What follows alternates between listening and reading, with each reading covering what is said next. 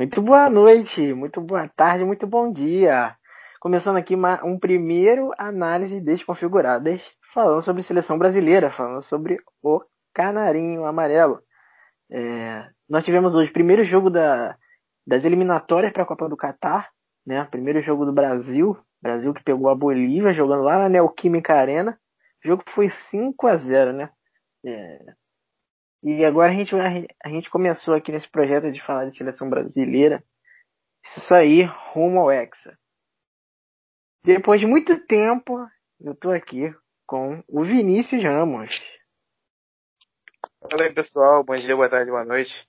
Voltando aí a gravar o podcast com o pessoal da análise. Ficando um tempo fora. Mas estou de volta aí. Hoje vamos falar sobre a minha ilusão que voltou. Minha ilusão 2022. Isso aí. E, pô, é o, o personagem que está aqui presente desde a sua primeira participação, que é o Miguel Ferreira. Um bom dia, uma boa tarde, uma boa noite, dependendo do horário que você está assistindo. Estou aqui mais uma vez para agregar na equipe do Análises, trazendo aquele conteúdo da seleção perfeitinho, com um possível ex, também com o Vinícius. Estou iludido. Estou iludido. Então continua você falando aí, Miguel. Cita a escalação da seleção brasileira pra gente. Sim. O Brasil veio num 4-3-3 com Everton no gol do Palmeiras. Danilo, Marquinhos, Thiago Silva e Renan Lodge na parte defensiva do time. Com três jogadores no meio, Coutinho, Casemiro, Douglas Luiz e no ataque, Everton, Firmino e Neymar. É, assim, é impressionante, né? Que aí você falando dessa escalação do Brasil, que está muito modificada, a gente vai falar disso já já, tem algumas peças é, novas como titular na seleção, e eu sinceramente não conhecia ninguém do time da Bolívia. Porque de vez em quando, quando o Brasil vai jogar uma eliminatória, ainda passa assim, ah, um Equador. Ah, esse cara aqui eu me lembro, esse aqui jogou no tal time. Ah, uma Colômbia. Pô, tem esse Bolívia realmente fica difícil. Até Venezuela tem, né? Tem o Soteudo, né? Soteudo, jogador do Santos, enfim, Bolívia realmente ficou difícil.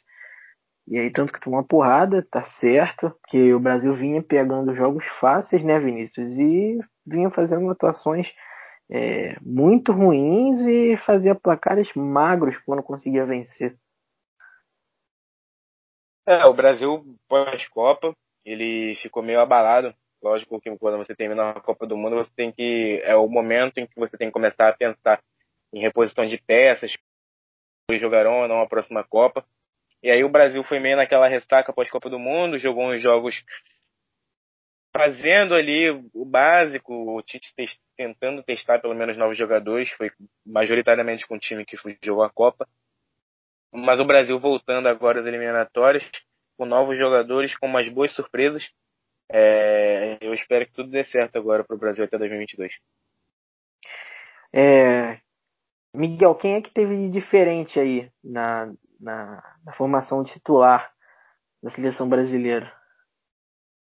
Bom, é, a maior diferença, é, acredito que todos estão percebendo, foi a parte ofensiva do time. A gente viu um time muito ofensivo, muito agressivo, sempre visando o gol. O que podemos dizer que é incomum, né? Que a seleção brasileira é, nos anos atrás era uma seleção meio morta, aquele time que não fazia uma, uma pressão no campo do adversário, aquele time bem mais ou menos. É, e hoje a gente viu um excelente jogo da seleção brasileira nessa parte muito agressivo, marcando em cima e uma, uma postura diferente da seleção, né? Que obriga o time a jogar para trás, a jogar no chutão. Isso é bem interessante de se ver, um futebol que eu gosto muito de ver. É, e o, o que ficou mais interessante no time foi que o Renan Lodge, né, lateral do Atlético de Madrid, ex-Atlético Paranaense, é, ele é um lateral muito ofensivo, chega muito na área, cruza muito bem, é, é, é um jogador que sabe fazer um individual também, no um contra um. Então, ele praticamente ele jogou como um ponta no jogo. E deixando a, a zaga da seguinte forma: é, Thiago Silva e Marquinhos, de zagueiro atrás, e uma linha de três. Douglas Luiz, que fez um excelente jogo. Casemiro e Danilo. Lá na frente com cinco jogadores ali de cinco que fez a diferença também. O individualismo de cada um ali foi excelente. Vinícius, o Douglas Luiz, o Douglas Luiz que a gente conhece muito bem e a gente já sabia que uma hora o moleque ia estourar, o moleque que jogou muito no Vasco, é, foi vendido ao Grupo City, não chegou a jogar é, diretamente no Manchester City, né? O primeiro clube dele na Europa foi o Girona, é, começou como reserva, depois com, quando virou titular começou a jogar bem, e aí teve um, um teve um momento de altos e baixos e até que enfim foi parar no Aston Villa e tá jogando muita bola, né? É, o Douglas, que é velho conhecido da torcida vascaína, é, que mostrou ser um cara que pode ser uma boa surpresa, jogou muita bola hoje. Ele teve 97% de aproveitamento nos passes e 100% de aproveitamento nas bolas longas. É um jogador que é agressivo, mas também é um jogador que sabe compor ali ele vai. Eu, eu, gosto, eu gosto muito dessa briga que ele vai ter com o Bruno Guimarães. É, eu espero, é uma dor de cabeça, a famosa dor de cabeça boa na equipe do Tite, né? Tiveram boas surpresas o Renan Lodge, como o Miguel bem mencionou. O Renan Lodge, que já não é uma boa, uma surpresa, assim, é, já é um jogador consolidado. O Coutinho voltando a jogar bem. O Everton Ribeiro, que entrou, entrou muito bem. O problema do Everton Ribeiro é que quando você começa a pensar em Copa do Mundo, você tem que pensar daqui a dois anos daqui a, daqui a, daqui a, é um pouco mais de dois anos. Né? A Copa vai ser em novembro. O, o Everton Ribeiro já tem 31 anos. Daqui a dois anos ele terá 33. E aí é começar a pensar, ele vai ou não para a Copa, ele pode ajudar nas eliminatórias. É um jogador que é muito bom, mas que tem que começar pensando na questão da idade também. Até porque ele não é um zagueiro, por exemplo, como o Miranda foi, né? É um jogador mais avançado.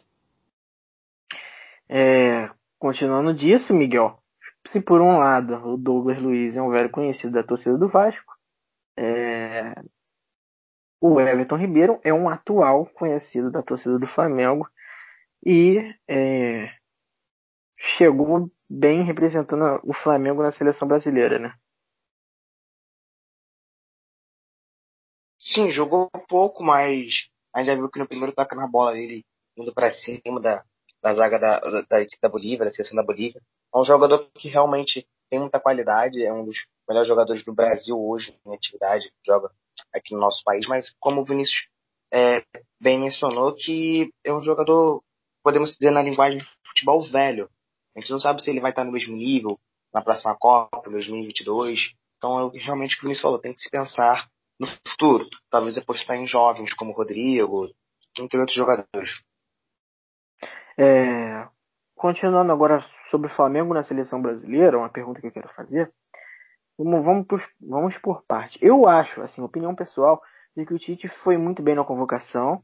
É, ele repetiu algumas peças que muito acordou de ter repetido, mas entraram muito bem. Por exemplo, ele insistiu no Felipe Coutinho. Coutinho fez uma é, boa partida. O Neymar nem preciso falar. É, acho que ele foi muito bem nas convocações, mas eu acho que o Brasil poderia ter um homem melhor ali como camisa 9, né? Porque é, o Brasil que teve a ausência do Gabriel Jesus nessa convocação, que foi cortado, e aí conta com o Firmino e com o Matheus Cunha. O Matheus Cunha a gente não sabe ainda como é na seleção brasileira. O Firmino, na minha opinião, na seleção brasileira é, não rende tanto assim, ele não é um jogador a nível de seleção brasileira. Aí entrando agora no não sei, Vinícius, um Pedro, é, ah, talvez o Gabriel Barbosa não, que não está num momento muito bom, é, mas já esteve. Um Pedro, um atacante no Brasil, até mesmo na Europa, um outro centroavante brasileiro no lugar do Firmino ou então do Matheus Cunha? Ah, o Matheus Cunha eu nem discordo, não. O Matheus Cunha é um jogador jovem, tem, se não me engano, 21 anos. E ele ajudou, fez dois gols na classificação do Brasil para as Olimpíadas, né, no ano passado. No passado ou esse ano, não sei, os anos estão muito esquisitos para mim ainda. É, fez dois gols contra a Argentina. A Argentina, se não me engano, também. É, e salvou o Brasil, assim, na, na classificação das Olimpíadas, ficou para a última rodada. O Matheus Cunha é bom jogador, é, tem boas opções aqui no Brasil também. O, o Pedro, que eu sou apaixonado no futebol dele, é, ele é muito bom. Ele, dadas as devidas proporções, eu diria que ele é comparado ao Adriano Imperador, por ser um jogador que é, porra, forte, Ele é um jogador que não perdoa na frente do goleiro e que também tem características de é, sabe jogar com os pés. Ele consegue, ele consegue tem repertório, ele consegue driblar, fazer uma jogada diferente. É, o Firmino, ele realmente me jogando assim, ele me dá um pouco de nervoso na seleção brasileira, porque você vê que quando ele está comparado aos outros jogadores do nível da seleção brasileira, ele, ele não é do mesmo nível de qualidade técnica, em habilidade, ele não é um jogador habilidoso. É, no Liverpool, o Klopp montou um esquema que é para jogar para ele e com ele, então ele já, já se adaptou, ele não precisa de muito repertório, o, o time cria jogadas para ele. E quando ele precisa de algum improviso de alguma coisa, ele é lamentável. É, ele era para ter feito uns quatro gols esse jogo. O Neymar teve duas bolas que ele deu Firmino. Uma o goleirão aceitou. Né, e teve duas bolas ali que Firmino poderia ter facilmente feito gol. É, ele é muito ele é muito limitado, muito limitado. Ele é um jogador muito comum. Lembrando que falar que é um jogador comum, é, ele é um jogador bom, mas ele não é de nível de seleção brasileira, porque se você pensar na camisa 9 ali, no setor de camisa 9, nós já tivemos jogadores como o Ronaldo Fenômeno, o Romário, que era 11, mas jogava ali é, indiscutível, o Adriano Imperador. Então, assim, são jogadores que, que o Firmino não chega ali naquele nível, entendeu? O Firmino ele tá muito longe do, de ser o 9 da seleção brasileira, assim, indiscutível. Pois é, aí é, o, ouvimos dizer que o, o, o Tite não chamou, por exemplo, o Pedro, porque ele não gosta de tirar mais do que dois jogadores de um clube brasileiro, porque por questão de desfalque e tal. Agora, você me tira. Tudo bem, o Everton Ribeiro pode entrar e pode fazer diferença. Ok. Agora, o Rodrigo Caio é um zagueiro reserva. Você vai preferir é, chamar um zagueiro reserva do que é, chamar um, um centroavante que, na minha opinião, pode substituir o Firmino, que é o titular, então eu acho que esse que eu acho que esse foi o problema do Tite na convocação. Tudo bem, ele não é íntimo do, do, do Pedro, digamos assim, né? Mas de repente seria um teste, assim como o Matheus Cunha é, é Fávens. Eu acho que o ponto dele ter chamado o Rodrigo Caio, eu acho que ele não deveria nem ter chamado o Everton Ribeiro, ok? O Everton, que aí ele tem que pensar se ele está focando nas eliminatórias agora, em classificar para a Copa, que é uma obrigação do Brasil, é a, eliminatória do Brasil tem que servir como, por exemplo, amistoso, que serve para preparar os jogadores para rodar a seleção, do que não chamar o Rodrigo Caio. Eu acho que o Rodrigo Caio devia ser chamado sim, ele devia ser usado. É, a questão é se ele for chamado e se ele não for usado em nenhuma das partidas, né? Porque o Rodrigo Caio é um ótimo zagueiro, um jogador novo. É, o Pedro também é um jogador novo. Ou seja, os dois têm idade para jogar a próxima Copa.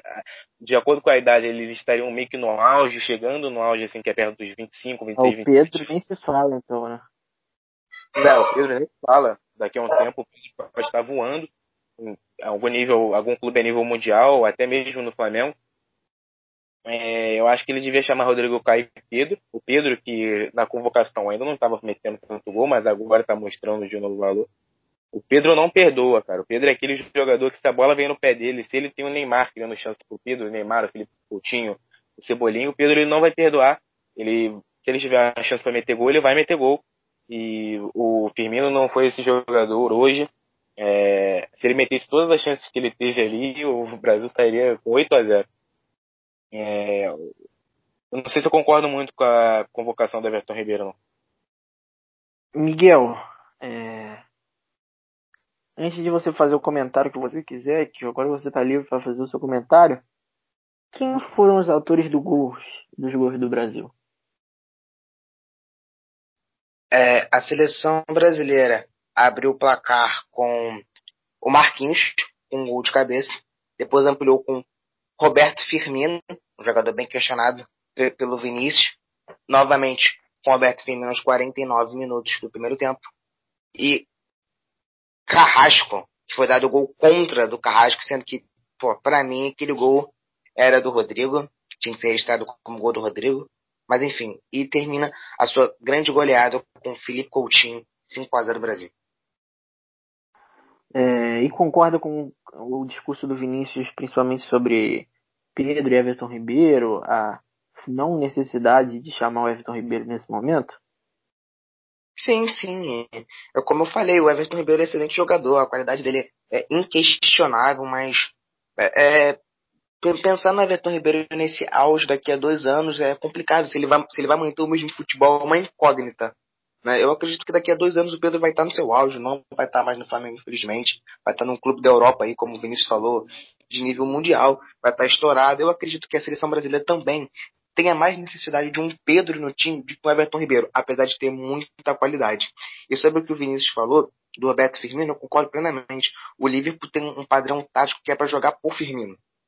O Firmino está acostumado com aquele esquema tático. Quando ele chega no esquema tático que não é aquele que ele precisa jogar, que ele precisa de repertório, como o Vinícius falou, ele, ele se mostra um jogador bem comum. Até porque no Brasil a gente não precisa nem falar o cara que a seleção tem que jogar, né? É lógico, tem é. Suas, suas estrelas, mas a gente não precisa nem falar o cara principal que a bola tem que, se, tem que chegar nele. Nem, nem precisa, né? Porque hoje, por exemplo, é, ele vinha, veio buscar a bola no meio de campo, é, driblava que ele queria. Teve um gol ali que se ele fizesse seria um dos gols mais bonitos desse ano, com certeza. Ah, canetinha. Que ele deu uma caneta, fez um giro em cima de dois e se atrapalhou, infelizmente, se atrapalhou ali, porque se ele guarda mesmo, aquilo ali ia ser lindo, coisa linda. Ele jogou muita bola hoje, na minha opinião, é, os destaques é, da seleção brasileira. Foram o Neymar, né, que é uma coisa normal, e é, se eu fosse pegar assim como surpresa, como revelação, eu acho que eu, eu iria de Douglas Luiz, que, pô, como o Vinícius falou, em números, o cara acertou quase 100% dos passes, o cara jogou muita bola, estreando como titular numa seleção. Lógico, é um jogo sem torcida, é um jogo é, considerado fácil, mas é, com tudo isso, você está jogando ali com estrelas, com um cara mais experiente que você. Eu acho que foi muito bem. E é, o Douglas Luiz, inclusive, é um cara, é, né, Miguel, que na Copa do Mundo pode estar vivendo o seu auge. Com certeza. Tem muita bola para estar tá no time da elite do futebol. É, fez um jogo que realmente me surpreendeu. Eu lembro do Douglas no Vasco, já era uma promessa, um grande jogador, mas com certeza é, em questão técnica melhorou muito nesses anos que eu não vi ele atuando dentro de campo. É, você falou sobre os destaques, né? O Neymar, indiscutível, né? É, é todos sabem que ele hoje, na bola, ele é o melhor do mundo. É, o, o, Douglas Luiz foi uma surpresa, eu também quero ressaltar a parte do Renan Lodge, que foi corretíssima, encaixou 100% nesse padrão que a seleção brasileira adotou nesse jogo, é, ofensivo, essa linha de 5, ele realmente jogou muita bola, gostei de ver. É, o Renan Lodge é um ótimo jogador. E agora, é, fazer uma pergunta para o Vinícius, de que, assim, como, como a gente sabe, o Renan Lodge é lateral esquerdo, né? É, começou jogando pelo Atlético Paranaense. É, hoje em dia é titular do Atlético de Madrid. É, foi titular hoje na seleção brasileira. Joga muita bola. E o seu reserva é o Alex Telles, que também é muito bom jogador muito bom jogador, que hoje está no United, né, Vinícius? Tá, é, tava no, no Porto, de Portugal. Ele é, fechou é, recentemente com o Manchester United. É, e ao contrário na lateral direita, né? Lá na lateral direita, é, em comparação com a esquerda, não tem tanta segurança assim a lateral direita do Brasil, né? O Danilo, que é um jogador que oscila um pouco, principalmente nos no, no jogos da seleção brasileira. E, assim, o reserva do Danilo, por exemplo, sempre acaba mudando um pouco, né, Vinícius? A lateral direita é um pouco indefinida no Brasil. É, eu acho que é, a lateral direita ela, ela é, um, é, um, problema desde o Daniel Alves. É lógico que ele, que ele não saiu tem muito tempo. É, e, só que, assim, não dá para confiar em Danilo e Gabriel Menino improvisado. É, acho que a gente tem esse nome, esse nome da lateral direita, é, jogador que está jogando muita bola, é, jogou muita bola no Betis essa temporada, é, é o jogador do Barcelona que está emprestado pelo, é jogador que é emprestado pelo Barcelona, é Emerson Royal, tem 20 anos de idade, ele está comendo a bola lá na Espanha, é, acho que ele tem que ser chamado, acho não, ele deve ser chamado na próxima convocação. Porque Gabriel é menino improvisado e Danilo não dá para confiar. É, a gente sofreu com as laterais direitas na Copa passada e o Fagner, o Fagner não era aquele cara para marcar o Hazard e o Fernandinho não era o cara para marcar o De Bruyne. Mas, assim, a lateral esquerda, o Renan Lodge, o Renan Lodge e Alex Telles, falando sobre o Renan Lodge e Alex Telles, o Renan Lodge é excepcional, joga muita bola, e o Alex Telles também joga muita bola. É, é mais uma dor de cabeça boa pro Tite, que o Marcelo, eu espero, eu espero de coração que o Renan Lodge vingue como ele joga, por exemplo, no Atlético de Madrid. Porque o Marcelo, ele sempre comeu a bola no Real Madrid e ele nunca foi o jogador que ele era no Real Madrid na seleção. Ele sempre era o cara que era muito questionado na seleção, metia gol contra em Copa do Mundo, não encaixava o jogo dele, e no Real Madrid ele era um cara totalmente diferente. Então eu acho que o Renan Lodge, se ele não der certo, nós temos o Alex Telles. E se o Alex Telles não der certo, nós temos o Renan Lodge. Se um dos dois der certo, aí, amigo, aí reza, joga uma, um sal grosso naquela posição, chama o Roberto Carlos de volta, e, e aí não tem o que fazer. Mas uma pechincha também do United, né? 15 milhões no Alex Telles. Pô, tá ótimo. Ótima coisa. É, agora, Vinícius, você que acompanha também o futebol inglês, né? É... Se você falou aí do Emerson, né? Emerson Royal, é, o garoto aí que poderia ser, poderia jogar na, na lateral direita. Agora, um cara que poderia jogar improvisado não seria o Fabinho? Fabinho não joga de, de lateral, não? É, o Fabinho ele é meio que o Coringa, né? Ele joga de volante, ele joga, de repente, ele mais avançado. Ele pode jogar também de zagueiro, como desempenhou a função contra o Chelsea lá na Inglaterra. Pode jogar de lateral direito também, mas é, é aquilo, né, cara? Jogar de lateral direito é uma função muito complicada. As laterais são funções muito complicadas. Você vê que todo mundo que desempenha a função improvisada, ele não consegue render tão bem quanto quem é naturalmente daquela função. É diferente de quem é lateral direito, sobe para meia, por exemplo, você ser meia e descer para lateral direito, é uma missão muito complicada. Lateral direito, você tem que ter pulmão para ir voltar, você tem que saber atacar, tem que saber defender. É muito difícil. É muito difícil mesmo. É, o Fabinho não acho que seja esse cara. O Fabinho, para mim, ele tem que jogar no, no volante. E aí ele vai ter que brigar, irmão. Aí é briga de cachorro grande. É ele, Casimiro. E aí, filho. E aí é mais uma dor de cabeça boa pro Tite. Felizmente a gente está vendo uma boa seleção sendo montada. É, o Emerson Royal já já deve ser chamado pelo Tite. E mais um nome lá na lateral esquerda que pode ser chamado daqui a pouco, de repente para a próxima Copa ser testado, é o Ian Couto, que era o lateral do Curitiba, se destacava nas categorias de base do, da seleção brasileira e agora foi para o Grupo Siri. Tá na Europa já com 17 anos, se não me engano, 18 anos, ele já está na Europa. É muito bom jogador também. Vou ficar de olho. E tem o Ramon, e tem o Ramon também, né? Que é um, um jogador de qualidade ah, também. Ramon. Questionável, um grande jogador e que é, de repente o Ramon. De, repente o Ramon no próximo ano ou no ano da Copa do Mundo ele esteja vivendo melhor momento, né? Talvez. Bom, ele é muito bom lateral. Tá, tá pegando intimidade com o profissional agora e tal, mas é uma, é uma esperança. É uma esperança. É, acredito que a lateral direita seja o maior problema do Brasil. É, a gente porque... tem um leque de opções. A gente tem um leque de opções para lateral esquerda e para lateral direita duas pois ou três. É. Que o Emerson é, é, fez uma boa temporada no Real Betis. Eu vi já alguns jogos do Emerson, um bom jogador, mas a gente não sabe, é aquela incógnita. Ele vai funcionar na seleção, no esquema tático? Bom, só convocando mesmo, eu acho que eu espero que ele seja convocado o mais rápido possível, porque o Danilo é um jogador bem limitado, bem comum. É, é, e, e, o Emerson se mostra um jogador diferente, tem a parte defensiva muito boa, é, então tem que ser convocado, a gente não pode ficar vendo de Danilo e Fagner a vida toda. E por outro lado, é, o meio de campo do Brasil está muito bem constituído, né? É, tanto de volante, como o Vinícius acabou de falar. Por exemplo, uma briga de Fabinho com Casemiro. E aí mais à frente pô, você tem o Douglas Luiz e você tem o Bruno Guimarães. E outras opções também, né? O Brasil tem, tem, tem muitos volantes muito bons, muitos meias muito bons. E aí você tem o, Felipe Coutinho, que tá vivendo uma temporada maravilhosa. você tem outros, tem outros garotos. O Everton Ribeiro, que pelo menos nas eliminatórias, né, pode servir é, muito pro, pro Brasil. Eu acredito que o meio de campo seja a, a parte mais reforçada do time, ou não, Miguel? Claro, tem um leque de opções gigante. O Brasil do meio para frente tem feito muitas estrelas nos últimos anos. Tem o Paquetá também, o Bruno Guimarães, Isso. muito jogador para disputar a posição que tem condição de ser titular nesse time da seleção brasileira, sim. É... Agora, no ataque.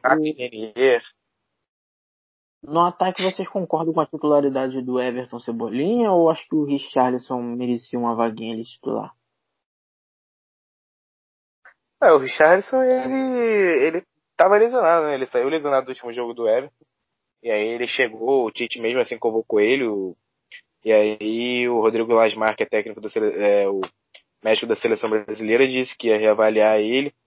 E conforme foi, vendo se ele poderia jogar ou não. Felizmente ele conseguiu entrar no jogo. É, acabou que ele entrou ali na, na vaga do Firmino. E o Rodrigo entrou ali na vaga do, do Everton Cebolinha. É, espero que ele. que o Richardson consiga assumir a titularidade ali. Então, tudo bem que o Everton é um grande jogador também, é mais uma briga boa do Brasil, é, entre tantas outras que nós temos. Sendo treinado agora pelo. Sendo treinado agora pelo Jorge Jesus, né, o Everton? Sim. É, o, o, também. O, o, Richardson também é um homem que pode brigar pela, pela camisa 9, né? Ele pode fazer aquela função de centroavante também. Tem recursos. O Richardson, que pós-Copa é, é, era um jogador em ascensão, um jogador queridíssimo pela torcida brasileira, estava jogando muita bola. E acredito que também tem capacidade de buscar essa titularidade na seleção brasileira. Um jogador que eu gostaria de ver é, sendo convocado jogando pela seleção também era o Vinícius Júnior, que assim como o Rodrigo, ele tem ritmo que pô, é, é, é fazer o olho brilhar. Os dois jogadores jogam muita bola. E o Everton Cebolinha também é um grande jogador. Os três ali, quem jogar, tá, tá bom. Minha tá opinião, o Vinícius Júnior, o Vinícius Júnior, assim, não tô desmerecendo nem um pouco. É, o Rodrigo jogando, o Rodrigo joga muita bola. É, mas, na minha opinião, é o Vinícius que merecia uma vaga na seleção, né? É, porque o Vinícius está jogando muito, é, tá marcando só golaço, é, jogando muita bola. Eu acho que o Vinícius merecia a vaga, mas como o Vinícius falou já algumas vezes, briga boa, dor de cabeça boa. É isso aí.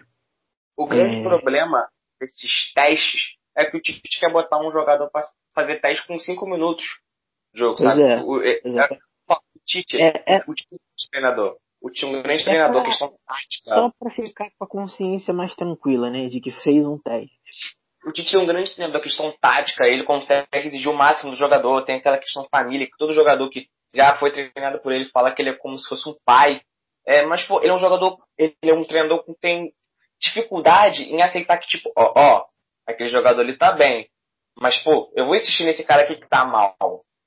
Essa é a grande dificuldade ele convocar caras que não estão dentro do plantel dele, sabe? Ele, ele não se abre a novas oportunidades, por exemplo. Demorou, demorou temporadas e temporadas pra, pô, chamar o Alex Telles. Pra chamar o Rodrigo. Pô, são, são jogadores que, pô, vem bem já, sabe? Sim. É... Agora, o Vinícius. A seleção, a seleção brasileira tem um time absurdo, né? Como a gente tá falando aqui. Agora, na opinião de vocês, né? Começando pelo Vinícius. É a melhor seleção do mundo no momento?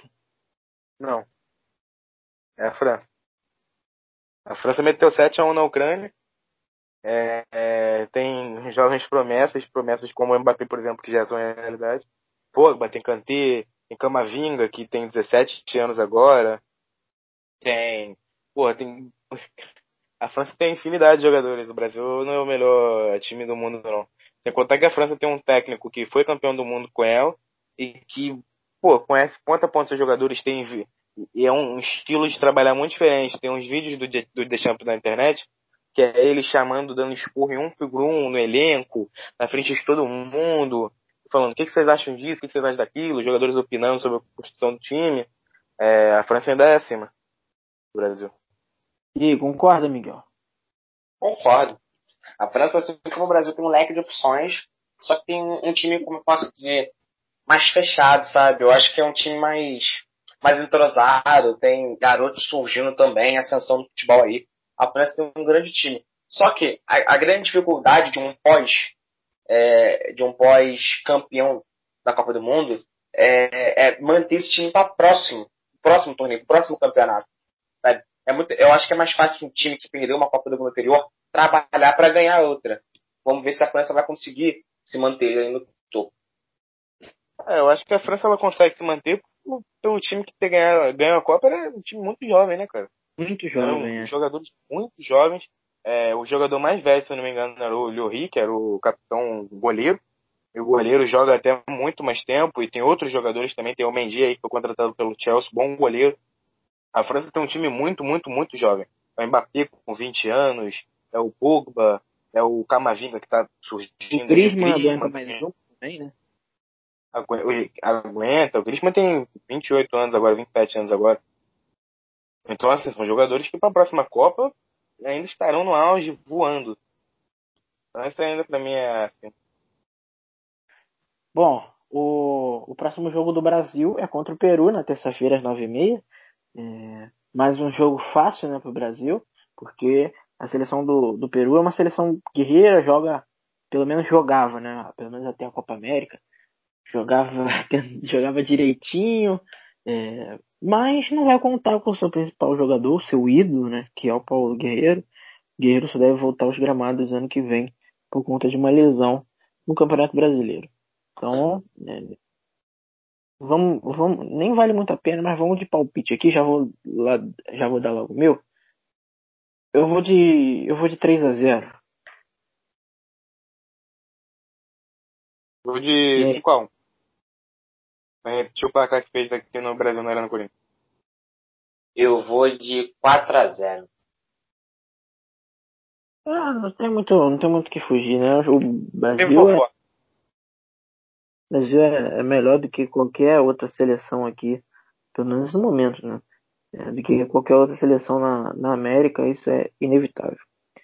É, caso tenham mais algum comentário, que falem agora ou calem-se para sempre. Bom, se não, até a próxima. Muito obrigado por você que escutou a gente até aqui, o nosso primeiro podcast sobre a seleção brasileira, que estreou hoje nas eliminatórias rumo ao Qatar 2022, é, rumo ao Hexa. E mais uma vez, muito obrigado. Aqui quem vos fala é Rafael Pinheiro. E até a próxima.